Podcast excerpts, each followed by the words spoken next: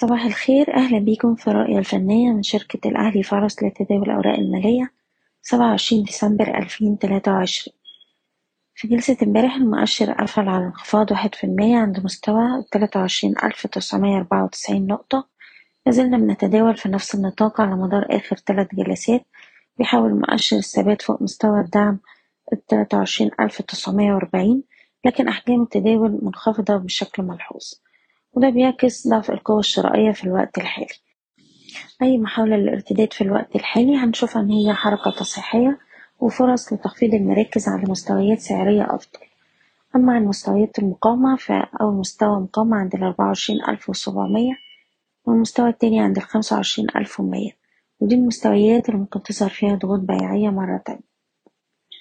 على الأجل القصير بننصح بتخفيض مراكز مع أي محاولة للارتداد والالتزام بمستويات حماية الأرباح لكل سهم على حدة ومن الأسهم اللي كان أدائها متفوق خلال جلسة امبارح بنبدأ بسهم اسكندرية لتداول الحاويات بنركز على مستوى المقاومة الأربعة وأربعين جنيه.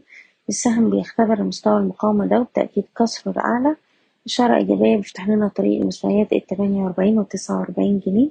نقدر نرفع مستوى حماية الأرباح لأقرب دعم عند الاتنين وأربعين جنيه. سهم حديد عز قدر يخترق مستوى مقاومته التلاتة وتمانين سبعين. مستويات المقاومة دلوقتي عند التمانية وتمانين والواحد وتسعين وأقرب مستوى دعم عند التمانية وسبعين جنيه ونقدر نحتفظ طول ما إحنا محافظين على المستوى ده. بشكركم بتمنى لكم التوفيق. إيضاح الشركة غير مسؤولة عن أي قرارات استثمارية تم اتخاذها بناء على هذا التسجيل.